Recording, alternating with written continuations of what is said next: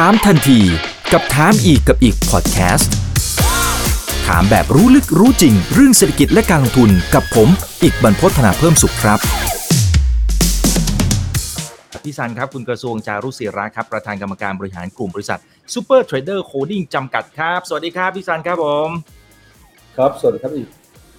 ครับอ่า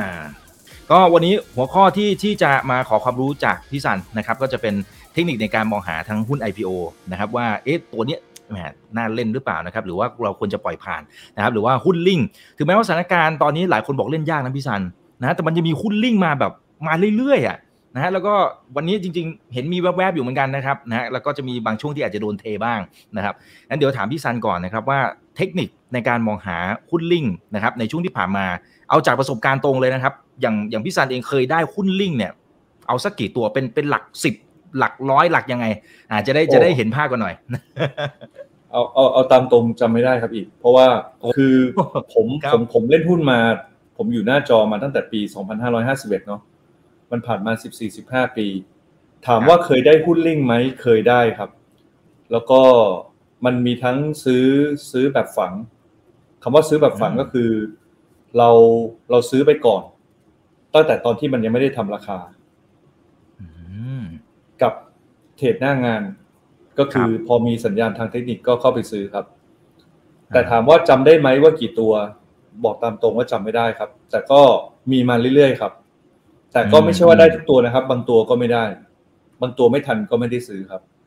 อ่าครับอ่าทีนี้แยกเป็น 2 กรณีนะครับ มาดูอย่างกรณีแรกกันก่อนนะครับ ที่ซื้อแบบฝังเลยนะครับ ซึ่งก็คงจะเกิดจากการที่เราทำกันบ้านมาก่อนนะครับ ยังไม่หมายว่าไอ้หน้างานเดี๋ยวอันนี้เป็นกรณีที่สองนะครับเอาตัวที่เราเตรียมตัวก่อนนะครับ อย่างพี่ซันเองมีเทคนิคในการมองยังไงว่าเฮ้ยอันเนี้ยมันทำทรงแบบโอ้ใกล้ละใกล้ละจ่อจ่อแล้วอยู่เหมือนกันนะหรือมันมีมันมีพฤติกรรมอะไรยังไงที่มันอาจจะส่งผ่านมาที่กราฟทางเทคนิคนะฮะ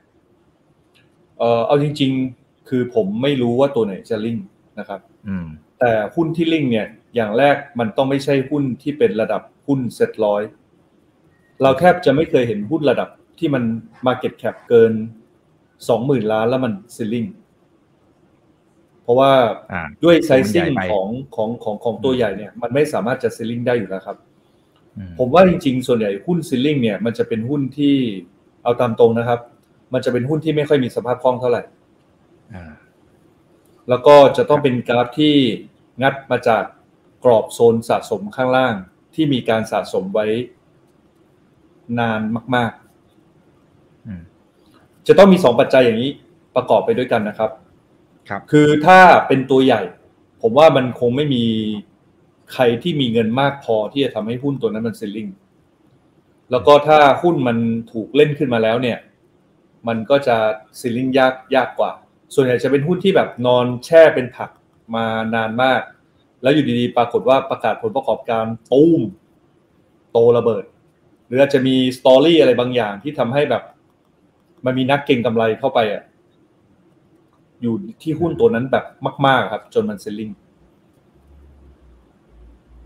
อืมอืมครับ อ่า ก็โอเคผมผมยกตัวอย่าง ผมผมผมผมยกตัวอย่างได้ไหมครับ ได้ครับได้ครับ อันนี้เป็นเอ่อเคส s ั u ดี้นะครับ เป็นกรณีศึกษา Case study นะฮะเนอะโอเคนะฮะคุณสวนบอกว่าแฟนคลับทั้งสองท่านนะครับ แล้วเดี๋ยวจะรบกวนให้พี่ซันยกตัวอย่างวิธีการ สแกนหาหุ้นที่มีโอกาสแล้วกัน เพราะไม่มีใครทราบหรอกนะครับนะฮะซึ่งเข้าใครทีเหลียเมื่อสักครู่นี้ที่พี่ซันไล่ไป ครับ อันนี้ผมให้ดูตัวอย่างล่าสุดครับของหุ้นอ่าเซลวันลิงวันนี้เลยใช่ไหมฮะ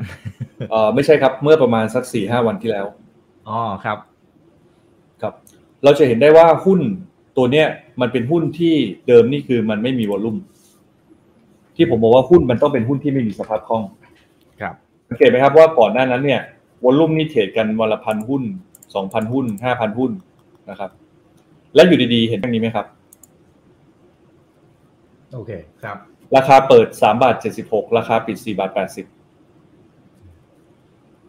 วันนี้เป็นวันแรกที่หุ้นซิลลิงครับอืมแล้วถ้าเราไปดูแท่งวอลลุ่มนะครับ อีก เราจะเห็นว่าแท่งวอลลุ่มเนี่ย มันจะแตกต่างจากทุกวัน ดูแค่วันแรกนะครับอืม เป็นการปิดซิลลิ่งและปิดเต็มแท่ง และสุดท้ายมันก็ซิลลิ่งไปอีกหนึ่งวันสองวันสามวันสี่วันห้าห้าวันหกวัน มีวันนี้ที่ลงมาพักที่เซ็นห้าส่วนใหญ่หุ้นพวกเนี้ย ผมว่ามันมีข่าว แต่มันเป็นข่าวที่เราไม่รู้ว่ามันคือข่าวอะไร อาจจะเป็นอินไซเดอร์ข้างใน หรืออาจจะเป็นเรื่องของผมผมว่าไอ้พวกหุ้นพวกเนี้ยส่วนใหญ่มันจะเกิด ไม่ใช่เรื่องผลประกอบการ แต่เป็น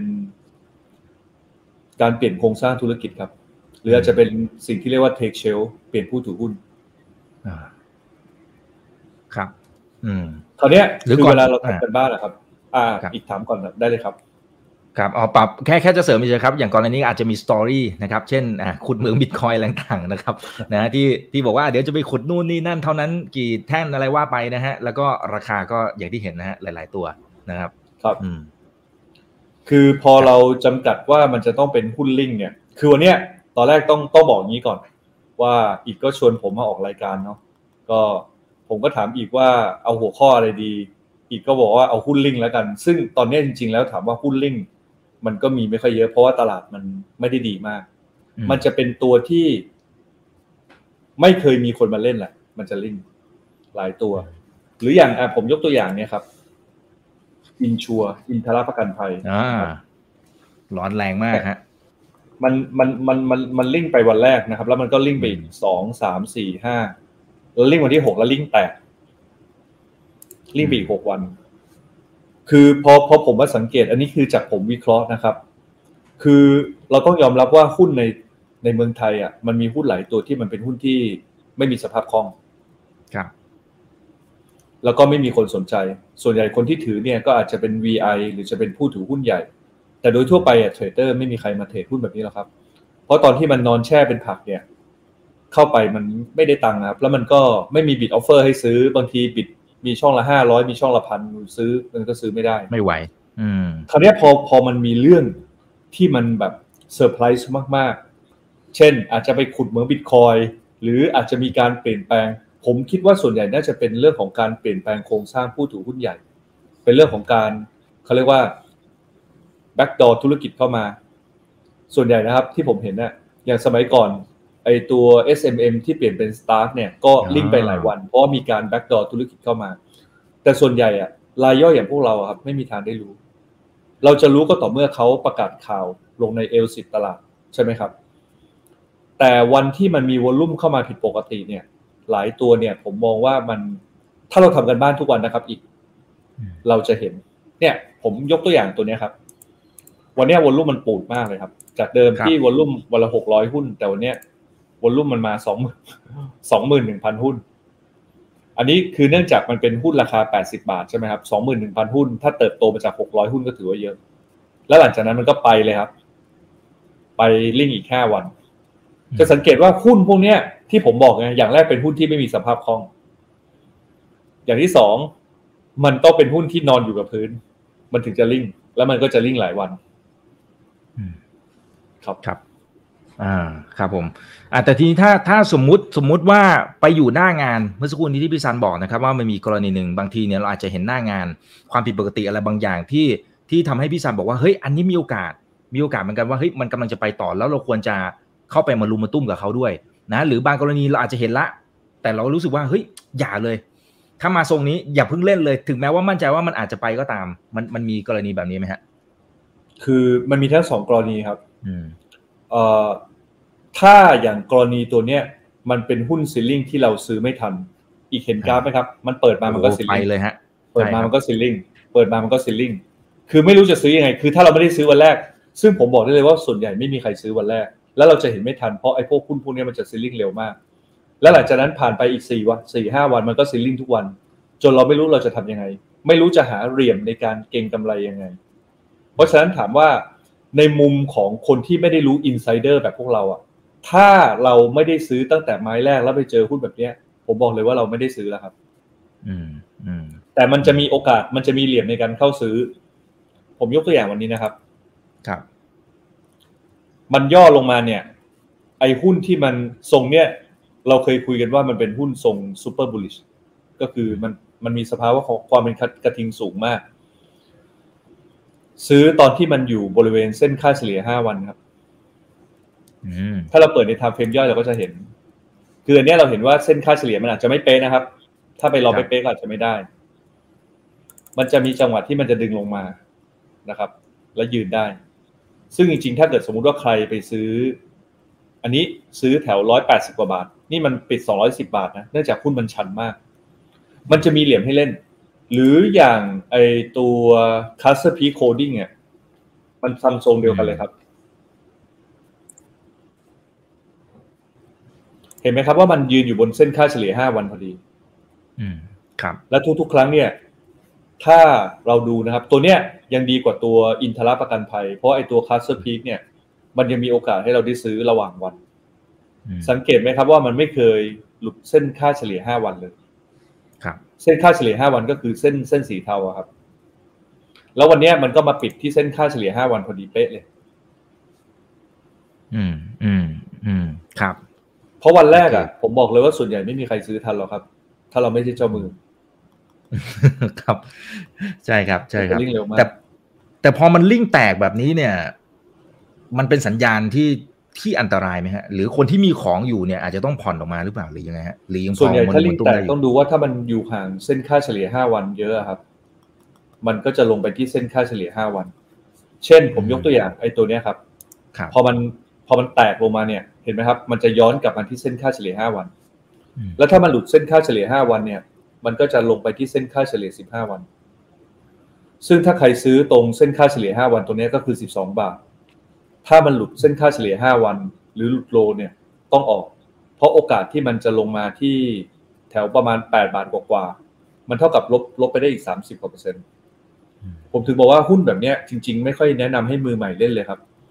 มันเป็นหุ้นที่ขึ้นเร็วลงเร็วมาก ไม่เหมาะกับมือใหม่ อืมอืมอืมครับ อ่าเหมาะกับระมัดระวังคนที่กันด้วยเอ่อเป็นมือเก่า แล้วก็มี stop loss มีวินัยครับ อืมครับ อ่า คุณประกรณ์บอกว่าพี่ซันเก่งมากนะครับ เข้าใจพฤติกรรมเจ้ามือทุกรูปแบบเลยนะครับ เข้าใจในเรื่องของตัวเอ่อพฤติกรรมการเทรดอะไรต่างๆนะครับเอ่อคุณปอนบอกว่าฟรีโฟดมันมีผลไหมฮะ มันมีผลต่อการทำแหมจะจะเรียกว่าทำราคา มันมีผลต่อราคามีผลมากครับในในกระดานไหมฮะเออครับ คืออย่างเวลาเราเช็ค free float นะครับ อิก เอาจริงๆนะไอ้เว็บที่เราเช็คไม่ว่าจะเป็น set.or.th หรือแม้กระทั่งเอ่อ settrade.com อะครับ เราจะเห็น free float ที่เขาเขียนว่าเปอร์เซ็นต์ของผู้ถือหุ้นส่วนน้อยใช่ไหมครับ ครับเอ่อ free float ส่วนใหญ่อะมักจะมากกว่าความเป็นจริงเสมอคำว่ามากกว่าความเป็นจริงเสมอคือ ในมุมที่ผู้ถือหุ้นรายใหญ่อะครับ ที่ถือเกิน5%เนี่ย หลายครั้งเขามีนอมินี ในการที่จะเข้ามาเก็บหุ้นอ่าดังนั้นครับตัวเลข free float ที่เราเห็นบางทีเราอาจจะเห็นตัวหนึ่ง30%อย่างเช่น JTS เนี่ยผมเคยไปดูก็คือ free float ประมาณ 30%ซึ่งในทางปฏิบัติผมมองว่าเป็นไปไม่ได้ เพราะว่าถ้า ถ้าเราไม่เมากาวจนเกินไปนั้นนะครับหุ้นอย่าง JTS เนี่ย คือมันขึ้นมาจากประมาณ 2 บาท แล้วมันขึ้นมาประมาณ 500 บาท มันมันเป็นไปไม่ได้ที่ถ้า free float ไม่ได้ ไปอยู่ในมือของ Market Maker เนี่ย มันไม่มีทางเอาขึ้นมาได้แบบนี้อยู่แล้วอืมดังนั้น free float ที่เราเห็นเนี่ย มันจึงเป็น free float ที่บางครั้งเราดูไม่ได้ เพราะไอ้ตัวเนี้ย free float มันประมาณ 20 กว่าเปอร์เซ็นต์30เปอร์เซ็นต์ผมบอกได้เลยว่าตัวเนี้ย free float จริงเหลือไม่ถึง ผมให้เหลือไม่ถึง3เปอร์เซ็นต์ครับอืมอืมหมายถึงว่าจังหวะที่เขาเก็บสะเก็สบมไปนะแล้ควรับครับ จังหวะที่เขาเก็บเนี่ย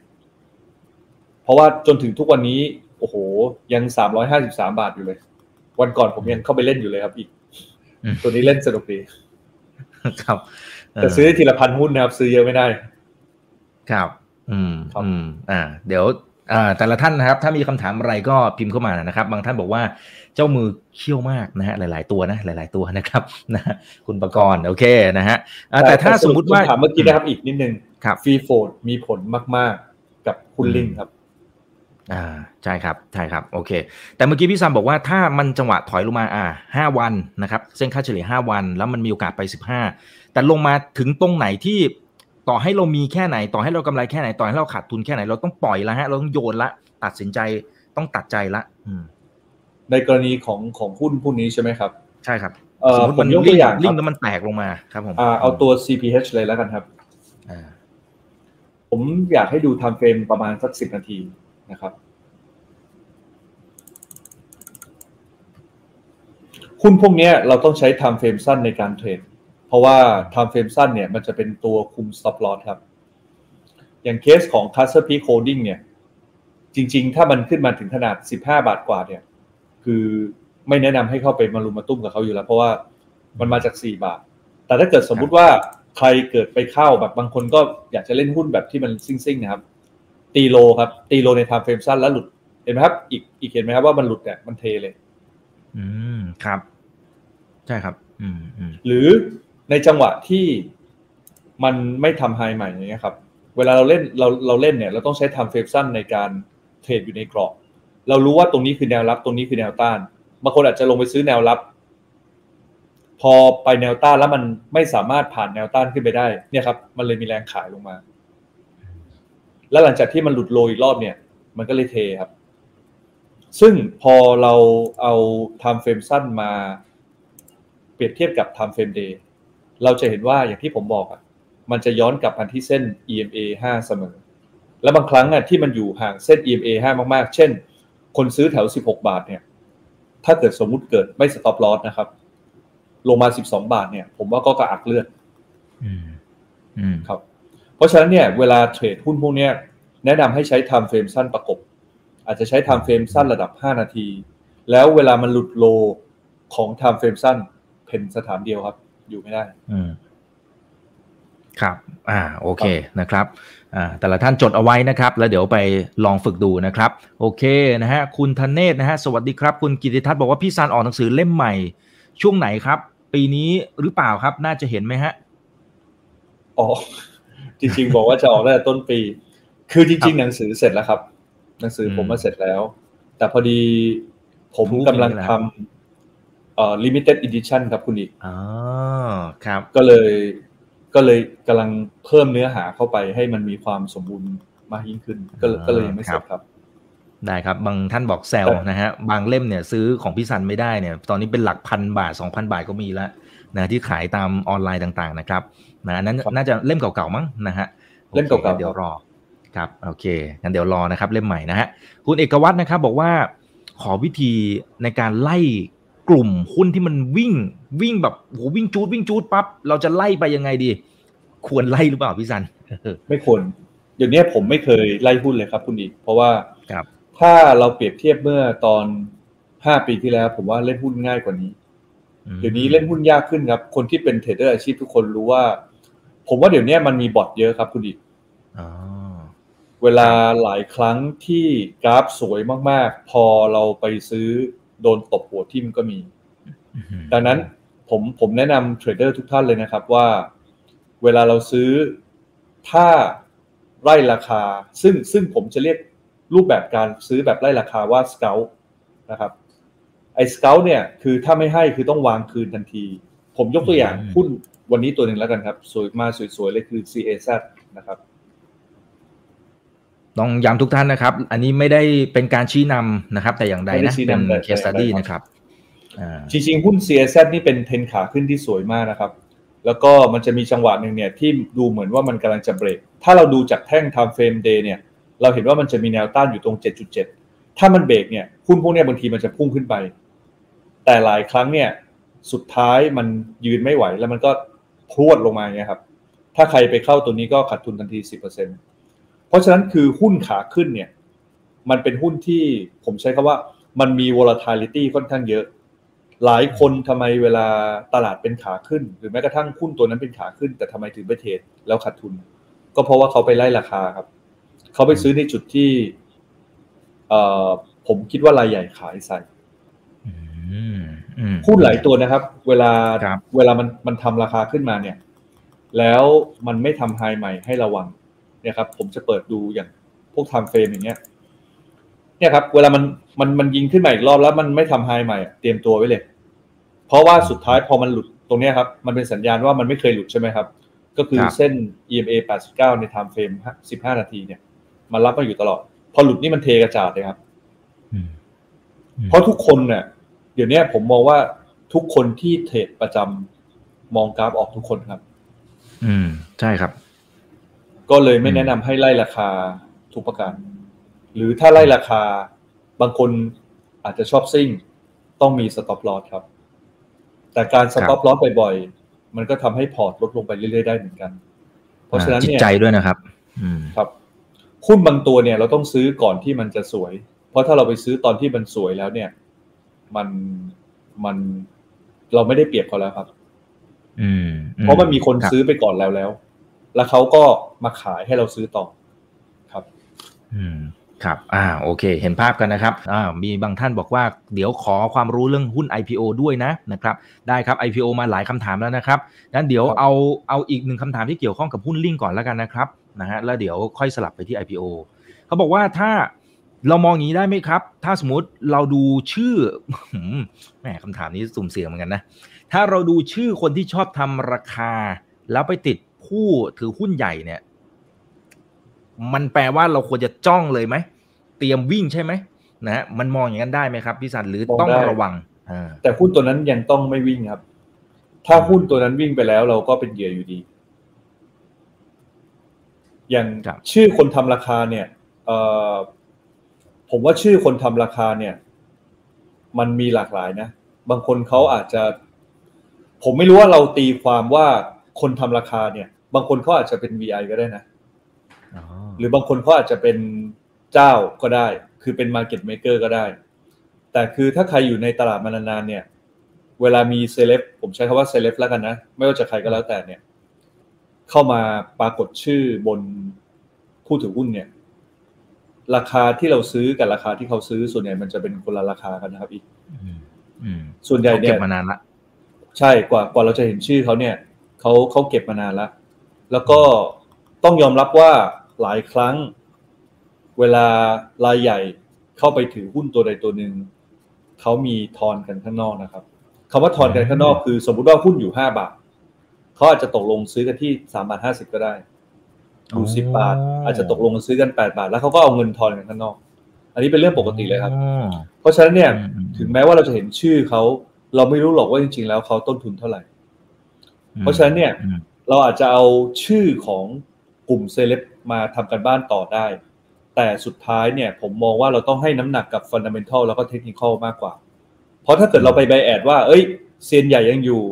คนคนนี้คนคนนั้นยังอยู่เนี่ย แล้วปรากฏว่าเวลากราฟมันเสียไปแล้วแล้วเราไม่ออกเนี่ย บางทีเราก็ติดดอยทนนานเลยนะครับ อืมอืมครับอ่าแต่บางทีเราตัดใจขายไม่ได้ละนะครับอ่าอันนั้นก็ทำให้จิตวิทยาเสียไปด้วยนะครับ โอเคเอ่อคุณอาโนนะฮะ อาจจะคำถามสุดท้ายสำหรับสำหรับกลุ่มที่เกี่ยวข้องกับหุ้นลิงก์นะครับแล้วเดี๋ยวเราไปหุ้น IPO กันนะฮะจะทราบได้ยังไงคะนะฮะว่าตอนนี้เรากำลังเทรดกับบอทนะฮะหรือว่าคนทำราคาแล้วเราจะต่อสู้กับเขายังไงคะ อืมเอ่อเดี๋ยวผมอธิบายก่อนว่าบอทอะเท่าที่ผมเคยทราบมา มันมีอยู่ทั้งหมด3แบบครับอีก ครับ แบบแรกเนี่ยเขาเรียกว่าเป็น conditional order คือจะเป็นคล้ายๆกับ algorithm trade นะครับ เช่น เราออกแบบเขียนบอทว่าเส้น EMA 5 วัน ตัดเส้นค่าเฉลี่ย 10 วันเป็นสัญญาณซื้อ ถ้ามันตัดลงก็เป็นสัญญาณขาย บอทแบบนี้ก็คือ สามารถเขียนสูตร แล้วก็เอาคือตอนนี้มันก็มีหลายโบกนะครับที่เราสามารถทำ algorithm trade ได้ บอทแบบนี้ไม่ค่อยน่ากลัวครับอืมมันคือ conditional order ธรรมดา ไอ้บอทที่น่ากลัวเนี่ย มันเรียกว่า high frequency trade อืมซึ่ง พวกผมมาเจอบ่อย คือสมมุตินะครับ เรามีหุ้นอยู่ตัวหนึ่ง bid offer เนี่ย สมมุติว่ามีอยู่2ล้านแล้วกัน มี offer อยู่2ล้าน ถ้าผม key ออเดอร์ไป2ล้านหุ้นเนี่ย จริง ๆ ผมควรจะได้หุ้นมา2ล้านหุ้นถูกไหมครับ อ่าใช่ครับ แต่ปรากฏว่าผมจะได้ประมาณแค่ล้านสามล้านสี่อืมแล้วอีกโดนใน700,000พวกนี้เนี่ยผม ผมจะถูกไอ้พวกเนี้ยแย่งออเดอร์ และสุดท้ายอะไอออเดอร์ที่เหลือของผมอะมันจะไปติดเป็น bid แทน คือไปรองรับออเดอร์ของมันอีกทีอ๋อโอเค แล้วบางครั้งนะครับ ผมว่า bot เดี๋ยวนี้มันพัฒนาไปเยอะพวก high frequency frequency trade เนี่ย frequency อืมสมมติว่าผมเติม bid มันยก offer หนีเลยอืมอืมอืมผมเจอแบบนี้บ่อย และผมเชื่อว่ารายใหญ่ที่ที่เล่นกับการเหมาช่องจะเจอแบบนี้บ่อย ซึ่งผมรู้สึกคือหงุดหงิด แต่ก็ไม่รู้จะทำยังไง อันนี้ผมคุยกับพี่ป๋องเนาะคุยคุยกันเรื่องนี้หลายรอบ บอกว่าพี่ป๋องโดนอย่างนี้บ้างไหมครับ พี่ป๋องบอกโดนประจำอืม ไอ้ตัวเนี้ยมันผมไม่รู้มันเป็นโปรแกรมของประเทศอะไรนะ แต่มันจะคอยแย่งออเดอร์เราตลอดเวลาเลย ไอ้พวกเนี้ยเล่นแล้วมุนหงิดกับมัน เพราะว่าเวลาเราซื้อมันก็แย่งของเรา เวลาเราจะขาย มันก็แย่งของเราขาย มันทำให้เราสุดท้ายเราไม่สามารถทำตามแผนที่เรากำหนดไว้ได้ตั้งแต่แรกครับอันนี้คือเจอบ่อยแล้วเจอทุกวันนี้ไอ้บอทเนี่ย ผมบอกเลยว่าหุ้นที่มันมีวอลลุ่มมี volatility มันฝังไว้เกือบทุกตัวแล้ว ไม่ใช่เฉพาะเซ็ตฟิฟตี้เซ็ตร้อยนะ มีทุกตัวครับครับ คนที่เหมาช่องจะโดนหมดครับ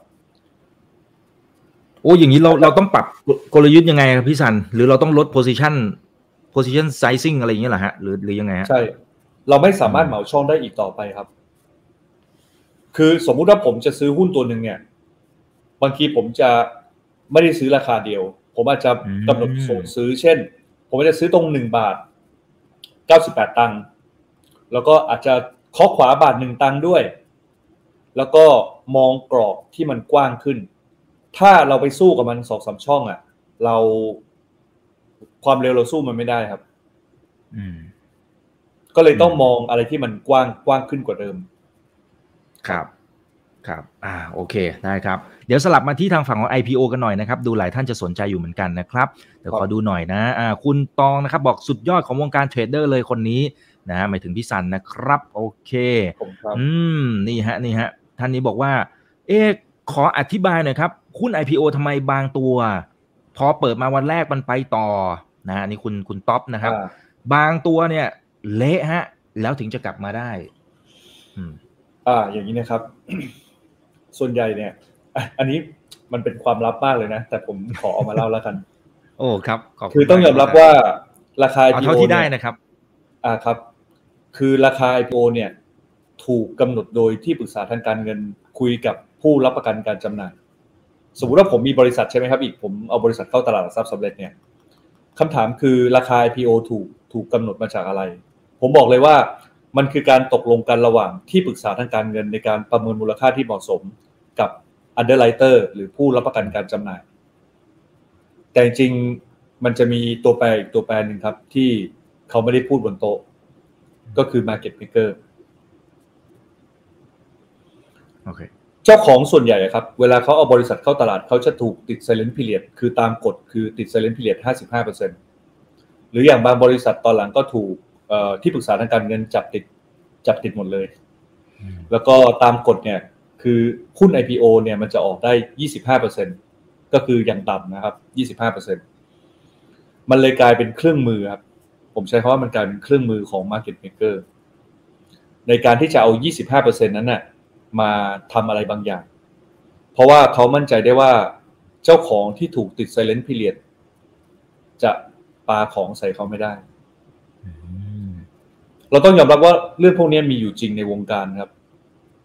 ทำไมผมถึงรู้เหรอ เพราะผมเคยคุยเรื่องพวกนี้ แต่ผมไม่ได้ทำคือการที่เจ้าของเนี่ย ต้องบอกว่าไม่มีเจ้าของทุกคนอยากจะได้ IPO ในราคาสูงถูกไหมครับ เพราะว่ามันก็หมายถึงว่า เงินตรงนั้นจะเข้าบริษัทเขาเยอะ ซึ่งไม่ผิด แต่คนที่มาเป็นผู้รับประกันการจำหน่ายเนี่ยเขาได้ส่วนแบ่งก็คือสามเปอร์เซ็นแต่เขาไม่อยากจะให้มันสูงมาก เพราะถ้าเกิดขายไม่หมด ขายให้รายย่อยไม่หมดเนี่ยเขาต้องเป็นคนรับสัมปทานไอ้หุ้นส่วนที่เหลือทั้งหมด ซึ่งอาจจะทำให้เขาขาดทุนมากกว่าสามเปอร์เซ็นดังนั้นพอมันมีกลไกตรงนี้ขึ้นมาเนี่ย มันเลยมี Market Maker เข้ามาเกี่ยวข้องครับ Market Maker เนี่ยจะเข้ามาซื้อหุ้น IPO มากพอ ที่จะทำให้ Underwriter เนี่ยมั่นใจว่าของเขาหมด เขาจะได้ได้ได้สามเปอร์เซ็นฟรีๆโดยที่เขาไม่ไม่มีทางขาดทุนครับ อืม อืม อืม คือแม้ว่าจะมีกฎของกรตเนี่ยเอ่ออย่างที่บอกว่าต้องกระจายรายย่อยตามวอลลุ่มการเทรด หรือจะต้องมี 300 บัญชีอย่างต่ำอะไรอย่างเงี้ยครับ แต่คือ Market Maker อาชีพเขาก็เก่งมากพอที่เขาจะมีแบบ 400 บัญชี 500 บัญชี เราเราต้องยอมรับว่าเรื่องพวกนี้มีอยู่จริงครับ แต่มันเป็นเรื่องที่คนใช่ครับเขาไม่ค่อยได้พูดกัน คราวเนี้ยประเด็นคือ อย่างแรกเราต้องรู้แล้วว่า ไอ้ทุนของคนที่มันมาทำอะมันเท่าไหร่ สมมุติว่าหุ้นตัวหนึ่งราคาพา สมมุติว่าผมคิดว่าเป็นราคาพาหนึ่งบาทแล้วกัน IPO ห้าบาท เรารู้แล้วว่าทุนเจ้าของคือหนึ่งบาทถูกไหมครับ และทุนเจ้ามือเท่าไหร่ บางคนบอกว่าเป็นห้าบาทใช่หรือเปล่า ใช่ครับ หลายกรณีก็คือห้าบาท ก็คือทุนของเขาว่าคือ IPO บางกรณีในอดีตที่ผมเคยได้ยินมาคือ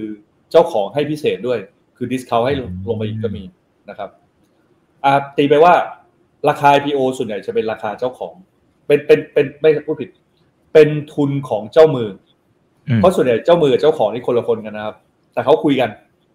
อ่า สมมุติว่า IPO ห้าบาท ส่วนใหญ่ก็เราก็ต้องวิเคราะห์แล้วว่า โอเค วันที่เปิดเนี่ย เขาจะเปิดท่าไหน มันจะมีประมาณสัก ผมว่ามันมีทั้งหมดประมาณสามท่าครับเปิดกระโดดขึ้นไปเลย แล้วโรยทิ้งตลอดทาง ผมจะยกตัวอย่างให้ฟัง อันนี้ถ้าผมหนีไม่ทันนี่คือเละครับ นี่ รอยันพลัสเข้าไปล่าสุดนะครับหุ้นตัวเนี้ยเปิดกระโดดตั้งแต่วินาทีแรกครับ นี่วันแรกเปิด เปิดแปดบาทเลย ผมมาไปซัด ATO เลยครับอีก ครับแต่อย่างที่ผมบอกนะครับจำไว้เลยนะ หุ้น IPO อะถ้าเราซื้อราคาเปิด หลุดราคาเปิดสองช่องเมื่อไหร่ มอบตัวทุกกรณีครับ ผมซื้อครับ แล้วมันก็เหมือนกับหายใจขึ้นประมาณสองวิครับ อีกจากแปดบาทไปแตะแปดบาทสิบแบบเสี้ยววินาทีครับแวบประมาณสามวินาทีมั้งครับ แล้วลงเลย เนี่ยครับ เนี่ย แล้วลง พอมันหลุดแปดบาท ผมจำได้ว่าผมปาเจ็ดบาทเก้าสิบครับ อืม อืม แล้วลองดูดิว่าถ้าเราไม่ปาณวินาทีนั้นนะครับ โอ้โห ไม่อยากจะคิด นี่ลงมาเหลือห้าบาทแล้วครับยาว จำไว้เลยนะครับ หุ้น IPO เนี่ยท่าแรกเปิดกระโดดสูงเลย แล้วโรยทิ้งตลอดทางอาจจะเปิดบวกร้อยเปอร์เซ็นอาจจะเปิดบวกร้อยกว่าเปอร์เซ็นต์เพราะอะไร เพราะทุนเขามันอยู่ที่ IPO ไงเขาโรยทิ้งเขาใช้เงินแค่ก้อนเดียวในการยัดเปิดให้มันสูงเขาว่า แต่ถามว่าผมก็ไม่ได้กลัวนะมันเปิดสูงผมก็เข้า แต่ถ้ามันหลุดราคาเปิดสองช่องเนี่ย มันก็เป็นเกมที่เราทำใจไว้อยู่แล้ว และตราบใดที่คือตอนแรกเราจะไม่เห็นกราฟถูกไหมครับอีก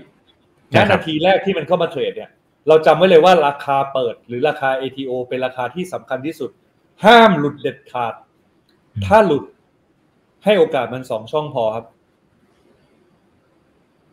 แล้วเราจะไม่เจ็บตัว ก็ถือว่าเล่นสนุกสนุกขำๆไม่คิดอะไรมาก อืมครับ อืม ครับ ตัวนี้ผมโอเคอ่า อันนี้ท่าแรก นะฮะเปิดกระโดดแล้วก็โรยออกมาตลอดทางนะครับ มันมีมันมีท่าไหนฮะท่าที่สองครับ เปิดไม่สูงมากครับ แต่ลากสุดติงเลยครับตัวนี้ผมก็ได้ ได้มาค่อนข้างเยอะด้วยครับ ตัวนี้ นี่จำที่ผมบอกได้ไหมครับว่าอะไรที่มันเปิด เปิดแล้วเนี่ย แล้วมันยืนเนี่ยราคาเปิดได้ให้ถือครับ อืม ครับ ไอตัวเนี้ยมันเปิดสามบาทยี่สิบปรากฏว่าวันเดียวมันลากไปห้าบาทห้าสิบตัวเนี้ย ผม ผมมีอยู่ล้านหุ้นครับอิกผมได้มาสองล้านก็มันเล่นท่านี้ครับ เราก็กินเต็มเลยคราวนี้เพราะอะไร ถ้าเราดูใน timeframe สั้นนะครับ เดี๋ยวผมจะเปิดดูใน timeframe สั้น สักสิบห้านาที ขอขยายกราฟไป ตั้งแต่วันที่มันเข้าแล้วกัน ประมาณนี้ ได้ครับผมเอาตั้งแต่ต้นเดือนเลย ได้ครับ อ่า คือมันมันมันเปิด นี่นี่คือราคาเปิดนะครับ มันลากขึ้นอย่างเดียวเลยครับ มันลากแบบ คือมันไม่ใช่ได้ใช้ฝีมืออะไร คือ ผมบอกแล้วว่า เวลามันเปิดอะราคาเปิดสำคัญ ถ้ามันยืนเหนือเปิดให้ถือ เพราะเรายังไม่เห็นกราฟ แต่ถ้ามันหลุดราคาเปิดสองช่องให้ขาย เพราะฉะนั้นคือเวลาเราโดนเราจะโดนแค่สองช่องเพราะเราคุมลอสไว้แล้วถูกไหมครับ ใช่ครับ แต่เวลาเราได้อะเราไม่ได้แค่สองช่องแน่นอน แล้วมันจะวัดไฟโบวัดมันยังไม่มีกราฟวัดอะไรไม่ได้ครับ แต่หลังจากนั้นเนี่ยให้เราเริ่มเปิดกราฟในไทม์เฟรมย่อย แต่ผมมองว่า timeframe ย่อยระดับหนึ่งนาทีก็ดีสามนาทีก็ดี มันมันเป็น noise มากเกินไป ควรจะเริ่มต้นที่ timeframe ประมาณห้านาทีหรือสิบห้านาทีครับปรากฏว่ามันมีจุดที่เททิ้งลงมา ผมก็ออกถูกไหมครับ ครับออก มันกลับมายืนผมก็ซื้อครับอืมมันก็ยิงขึ้นไปอีกที แล้วพอมันหลุดอีกทีผมก็ออกแค่นี้ครับ อืมอืมแล้วหลังจากนั้นก็คือมันก็ต้มกบมาตลอดทาง เราก็ไม่ได้ทำอะไรแล้ว อืมอันนี้ครับโอเครับเออแล้วเราจะมีจังหวะที่ดูยังไงว่าถ้าสมมติสมมติว่ามันไปต่อ มันอาจจะเป็นท่าที่สามนะครับ ของของพี่ซันนะฮะถ้าสมมติว่าเปิดมาแล้วมันไปต่อจริงๆเนี่ย นะฮะแล้วเราจะซื้อเพิ่มนะฮะหรือหรือเราควรจะถอยอะไรยังไงฮะอ่าอาจจะเป็นซื้อเพิ่มก็ได้นะครับ ว่าว่าเป็นยังไง หรือหรือไม้แรกแล้วจบเลยหรือเปล่าถ้าเป็นสไตล์ของพี่ซันสำหรับส่วนใหญ่ IPO นะครับหมายถึง IPO นะฮะอืมถ้า ถ้าเป็นหุ้น IPO อะผมรู้สึกว่า ผมจะรอให้เสด็จน้ำครับอีก คือต้องยอมรับว่า IPO อะประมาณครับหนึ่งวันสองวันสามวัน ไม่เกินสามวันแรกมันจะคึกคักมากครับ แต่หลังจากนั้นมันจะซึมอืมและสุดท้ายมันจะไปว่ากันที่พื้นฐานละกับสิ่งที่มันจะไปต่อในอนาคตอืมอืมครับผมโอเคเพราะฉะนั้นเนี่ยถามว่าผมจะไปซื้อเพิ่ม ผมจะไปมั่นใจอะไร IPO ไหมคือ เปเปอร์มันก็มีให้อ่านนิดเดียวครับ ผมอาจจะอืมไม่ได้ไปเจาะลึกถึงขนาด เดี๋ยวรอกราฟมันกลับตัวเดี๋ยวค่อยว่ากันดีกว่า อย่างนี้ผมก็อืมปล่อยครับ ปล่อยไหลครับอ่าครับ โอเค อ่าท่าที่สองละท่าที่สามครับผมท่าที่สามเนี่ย ผมว่าเป็นท่าที่จริง ๆ ต้องใช้เรื่องของการวิเคราะห์ธุรกิจเข้ามาด้วยครับอืมซึ่งจริง ๆ เนี่ยเอ่อผมเสียดายมากเลยครับอีก ตัวเนี้ย อันนี้ผมขอย้อนกราฟกลับไปนิดนึงครับโอ้ ตัวมันเล็กนะครับ จากหน้าจอผมนี่มองไม่เห็นเลยครับ ผมเปิดเป็นกราฟ time frame มันก็ได้ครับ อันนี้อันนี้พอชัดไหมครับอ่าโอเค ครับผมเห็นแล้วครับเอ่อผมให้ดูภาพโดยรวมก่อนนะครับ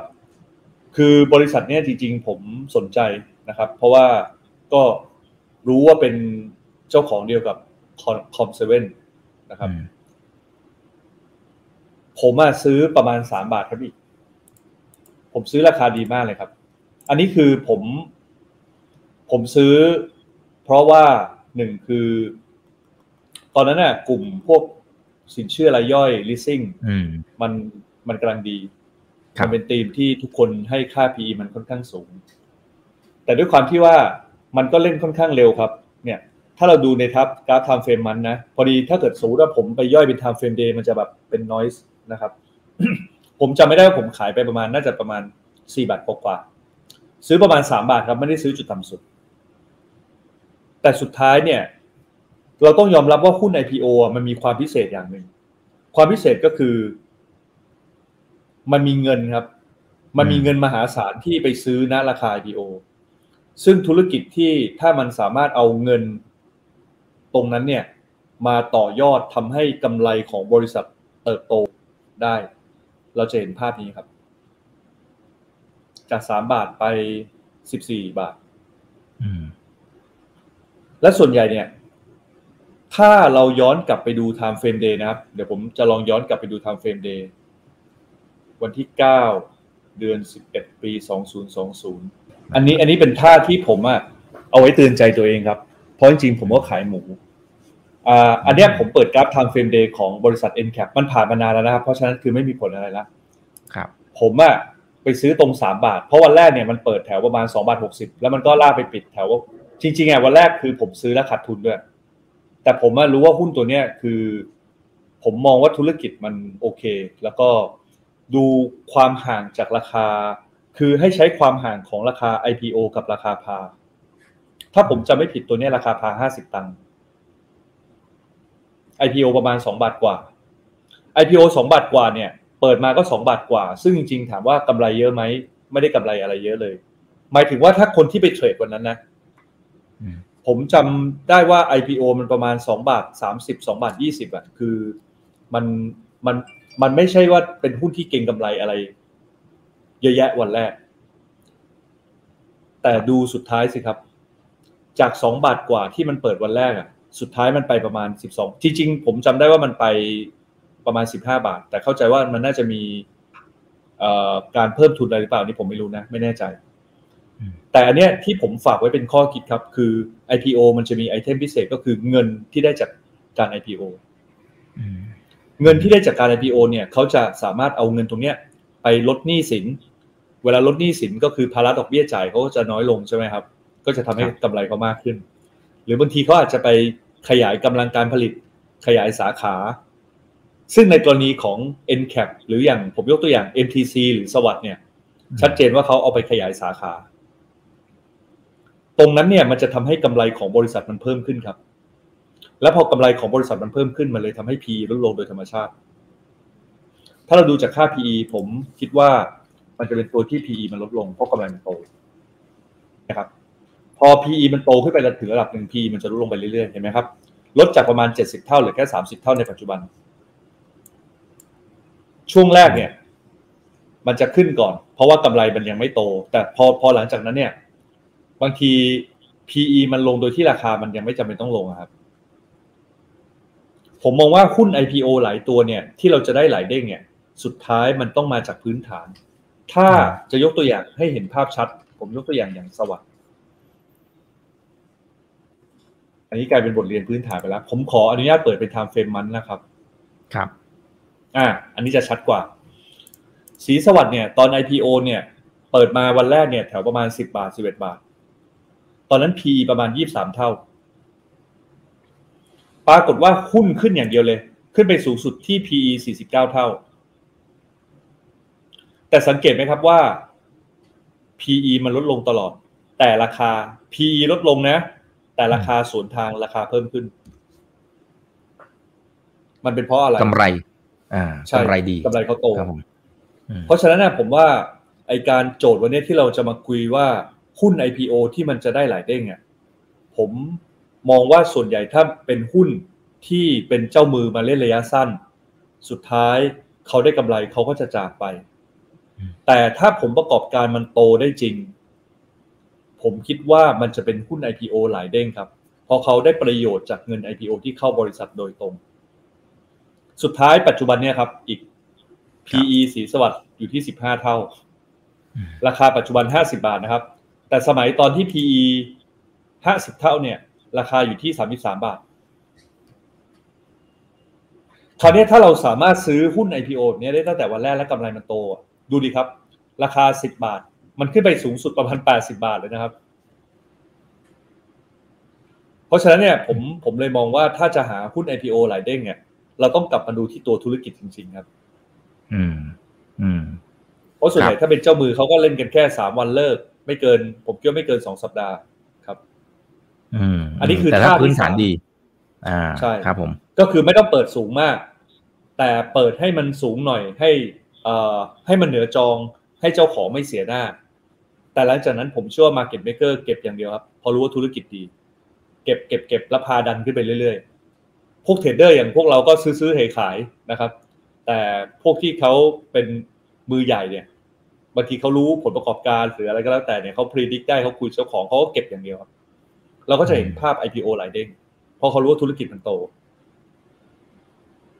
ครับ อ่า โอเคนะครับ พี่ซันบางตัว อันนี้ไม่รู้ยกตัวอย่างได้หรือเปล่า OR นะครับ มันเล่นยังไงดี พื้นฐานมันก็ดูโอเค ไม่ใช่เหรอคุณ PK นะครับนะฮะแต่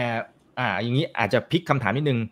ตัวที่มันสมมติมันมันซึมมาสักพักใหญ่ๆแล้วนะครับ ตอนที่มันงัดกลับขึ้นมาครับพี่สันเราจะดูยังไงว่าเฮ้ยตรงเนี้ยเออน่าจะกลับตัวแล้วล่ะ อันเนี้ยของจริงละ รอบใหญ่กำลังเอามาละเอาเอาณปัจจุบันเลยใช่ไหมครับครับอ่าแต่แต่คืก็อต้องผมย้ำทุกๆท่านเลยครับว่ายังไงก็เป็นกรณีศึกษานะยังไงก็ต้องไปศึกษาข้อมูลเพิ่มเติมนะครับ ครับ คือถ้าเราดูจากกราฟณปัจจุบันนะครับหุ้นตัวเนี้ยมันกำลังทำรูปแบบที่เรียกว่า reversal pattern reversal pattern ก็คือการกลับตัว อันนี้ถ้าเราไปย้อนดูอดีตของ OR ตั้งแต่มันเข้าตลาดมานะครับ เพราะมันเพิ่งเข้ามาไม่นาน วันแรกเปิดแถวประมาณ 26.5 แล้วเคลียร์ลงไปครับ เคลียร์ลงไปเหลือ 22 แล้วกลับมาด้วยความความเร็วและแรงนะครับ แล้วก็สุดท้ายขึ้นไป 36 บาท 50 สตางค์ และหลังจากนั้นเนี่ย เหมือนเป็น ผมใช้คำว่าเป็น buying climax แล้วกัน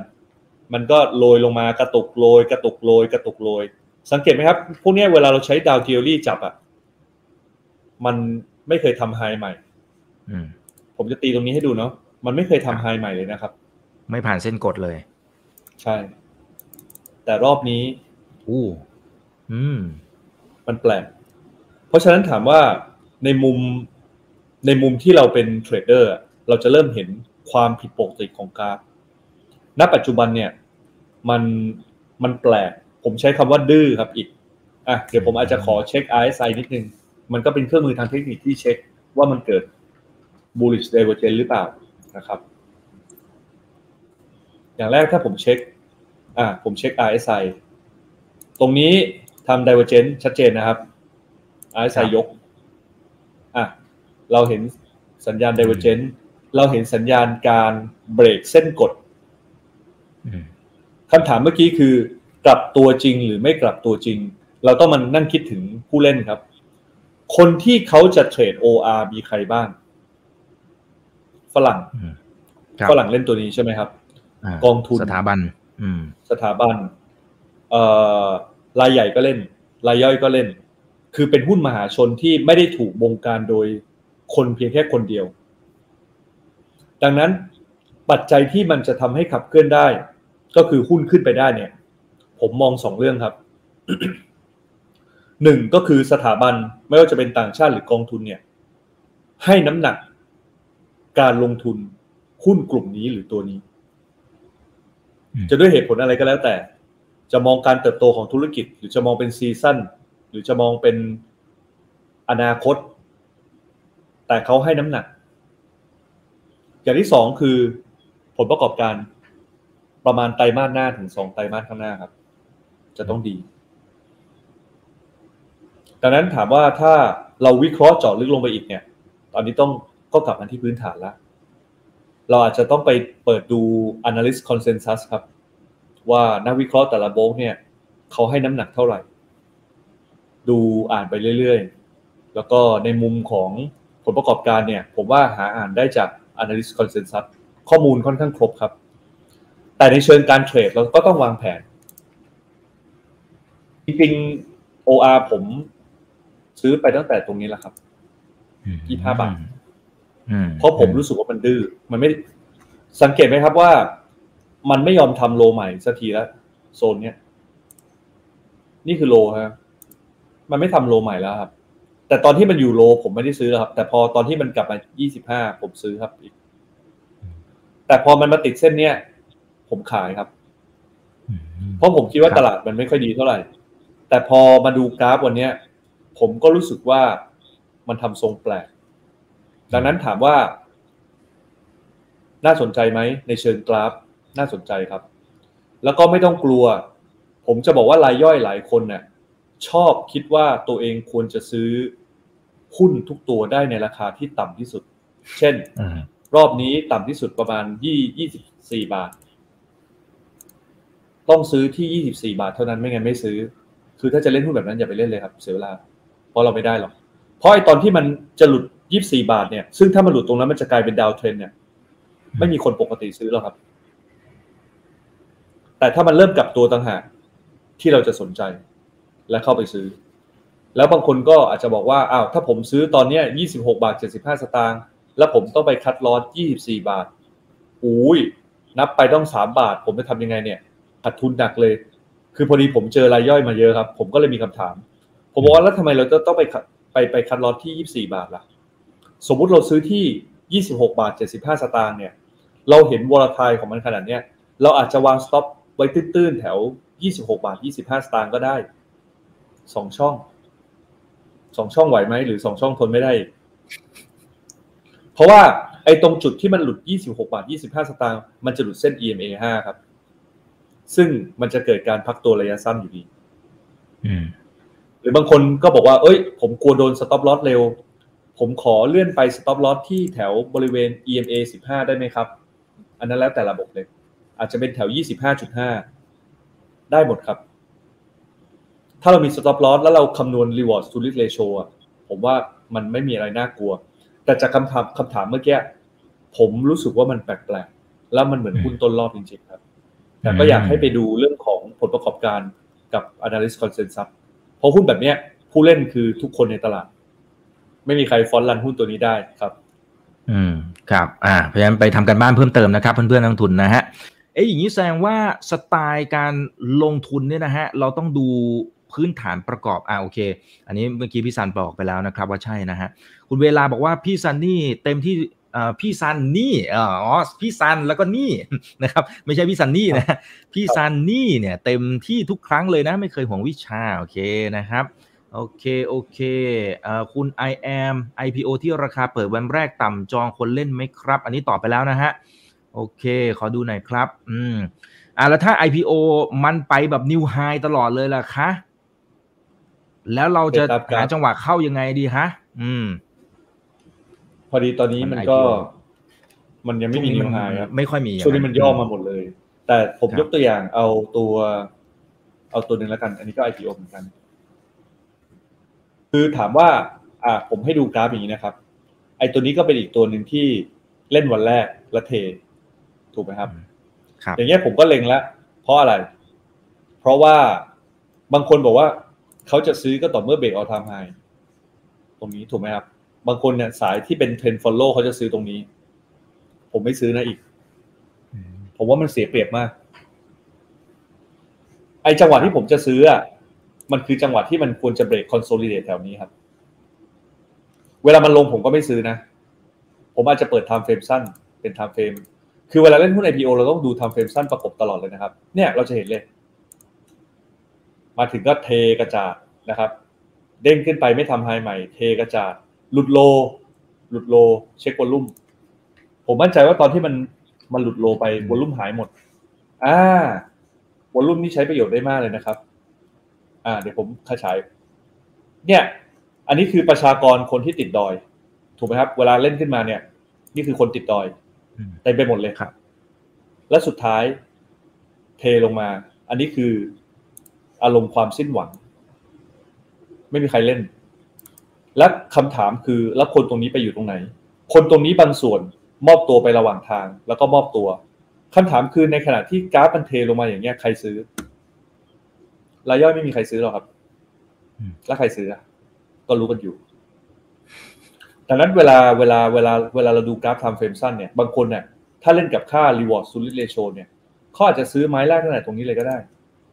แต่ตรงเนี้ยมันยังไม่เป็นเทรนด์ไง มันเป็นแค่ไซด์เวย์แต่เนี่ยมันเริ่มตีกรอบออกค่าเห็นไหมครับ แล้ววอลุ่มก็ไม่มี นี่เพิ่งงัด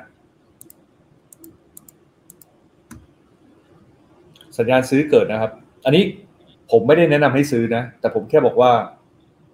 หุ้นที่มันเทลงมาเนี่ย แล้ว volume หาย มันน่าแปลกไหมว่า ไอตอนที่ volume มันหายใครเป็นคนซื้อ และใช้เวลาในการเก็บพอสมควรด้วย ถ้าเราเข้าใจ money game ว่า รายใหญ่คิดยังไง market maker คิดยังไง และรายย่อยคิดยังไง รายย่อย FOMO อยู่แล้ว FOMO เรียบร้อย ลงดอย รายย่อยมามอบตัว ขอคืนชีวิตบ้างนะครับ ไม่ผ่านที มันจะมีเหลี่ยมให้เราเทรดตลอดเวลาเลยครับ เพราะฉะนั้น ผมย้อนกลับไปคำถามเมื่อกี้ว่า ถ้ามันเบรกไฮอีกครั้งแล้วมันไปอีกสำหรับตัวนี้ผมไม่เอาครับ ถ้าผมจะเอาผมจะเอาตั้งแต่ตอนที่มันเบรกกรอบคอนโซลิเดต แต่ถ้าเกิดให้ไปข้างบน ผมก็ไม่เอาแล้วไปเล่นตัวอื่นก็ได้ เพราะผมไม่ได้เสียตังค์ครับ ผมถือคตินะหุ้นเนี่ยมันมีทุกวันหุ้นที่ติด top gainer ก็มีทุกวัน ยกเว้นวันที่ตลาดพังเนาะเพราะฉะนั้นคือเราไม่ได้ตัวนี้เราก็ไปเอาตัวอื่นก็ได้ สมมติมันเบรก11.3มันอาจจะไป20บาท แต่ประเด็นคือผม ผมอาจจะไปเล่น scalper หรืออาจจะไปเล่นอะไรที่แบบออกแบบการเทรดที่แบบ ปกป้องความเสี่ยงไว้แล้วครับ แต่ส่วนใหญ่ถ้าราคาเสียเปรียบแล้วให้ผมถือไปไกลๆ ผมจะเป็นสายที่แบบค่อนข้างระวังนิดนึงเพราะว่าเห็นเห็นคนบาดเจ็บล้มตายมาเยอะครับ อืมอืมครับ อ่า โอเค นะครับ ก็เผื่อแป๊บเดียวนี่ครับ เราคุยกันหนึ่งชั่วโมงแล้วนะครับ ยังไงก็เดี๋ยวฝากให้พี่สันฝากทิ้งท้ายนะครับ รวมถึงกิจกรรมดีๆด้วยนะครับ กับเพื่อนๆนักลงทุนที่อยากจะเข้าร่วมนะครับ อ่า เรียนเชิญเลยนะครับ ครับ ก็ต้องขออนุญาตอีกด้วยพอดี ผมขออนุญาตประชาสัมพันธ์โครงการนะครับ ก็คือเรากำลังจะทำโครงการที่มีชื่อว่า Super Trader Infinite นะครับ Infinite คืออะไร Infinite เนี่ยผมได้เรียนเชิญกูรูนะครับ ทั้งในส่วนของตลาดหุ้นไทยนะครับ ตลาดหุ้นอเมริกา product เลือก option cryptocurrency แล้วก็ตลาด future นะครับ พวก t f e c น้ำมันทองคำก็คือ เป็นทั้งกลุ่มโค้ดใน Super Trader ทั้งหมดนะครับ แล้วก็เป็นกลุ่มบุคคลที่มีชื่อเสียงระดับประเทศหลายท่านนะครับ มาให้ความรู้ในโครงการที่ชื่อว่า Super Trader Infinite ลองกดติดตามกันดูครับ เพราะว่านอกจากจะได้ความรู้แล้วเนี่ย เราจะมีการแข่งขัน ชิงเงินรางวัล รางวัลที่หนึ่งเนี่ย รอบนี้คือเราจะแจกเป็นรถ Tesla Model สามครับ โอ้แล้วก็มีเอาละผมว่าหลายคนน่าจะตาโตแล้วนะฮะ ครับ มีไปดูงานที่ Wall Street ที่นิวยอร์กครับ เดี๋ยวเราจะมีจัดทริปไปดูไปดูไปถ่ายรูปคู่กับกระทิงที่นิวยอร์กนะครับอ่าแล้วก็มีรางวัลมากมายครับ อยากจะให้คนที่สนใจที่จะศึกษาโปรดักทุกอย่างบนโลกเนี่ย เข้ามาเรียนรู้แล้วก็เอาความรู้ที่ได้มาแข่งกันครับ ไม่แน่ก็เศรษฐีคนต่อไปอาจจะเป็นคุณก็ได้ ครับอืมติดตามได้ในเพจ Super Trader Infinite ครับครับ อ่า ไป follow ไปติดตามกันได้นะครับ ทั้งเติมความรู้แล้วคนไหนที่อยากจะร่วมแข่งขันนะครับนะร่วมชิงรางวัลนะฮะ ก็สมัครเข้าไปได้นะครับ คุณ KH บอกว่าไม่อยากให้ไลฟ์นี้จบเลยค่ะ นะ อยากเรียนต่อกับโค้ชยาวๆนะคะ ความรู้อัดแน่นมากนะครับ ขอบคุณโค้ชพี่สันแล้วก็คุณอีกด้วยนะคะ โอเค ได้ครับ ก็เดี๋ยวรอบหน้านะครับ ก็ขออนุญาตเรียนเชิญเข้ามาให้ความรู้ดีๆกับแบบนี้กับพวกเราด้วยนะครับพี่สันนะครับยินดีครับนะฮะแล้วพี่ก็หลายท่านขอบคุณเข้ามาโอ้เยอะมากเลยนะครับนะถ้าผมฟลุกได้ที่หนึ่งพี่ไม่ต้องเอารถให้ผม เอาตังค์ให้ผมก็พอ ได้ผมบอกแล้วว่าถ้าใครถ้าใครไม่อยากได้รถอะเดี๋ยวผมจะคุยกับโชว์รูมรถแล้วให้เขาให้เป็นตังค์แทนแต่เขาจะอ๋อโออาจเคจะอาจจะมีหักค่าธรรมเนียมห้าเปอร์เซ็นหรือเปล่าอันนี้ไม่รู้เนาะครับครับ อ่าอ่า กลายเป็นว่า อันนี้คุยเล่นนะครับ คุณร้านนั่งเล่นนะแต่ว่าพี่สันเอาจริงนะนะครับ อ่า เป็นคนจริงนะครับเอาจริงโอเค ครั้งหน้าเป็นเรื่องไหนอย่างไร เดี๋ยวรอติดตามนะครับ นี่คือถามเป็นทีโดยช่องถามอีกกับอีกทุกเรื่องที่นักทุนต้องรู้ครับ วันนี้ สวัสดีครับ ขอบคุณมากครับพี่สันครับ ขอบคุณครับอีก ขอบคุณครับทุกคน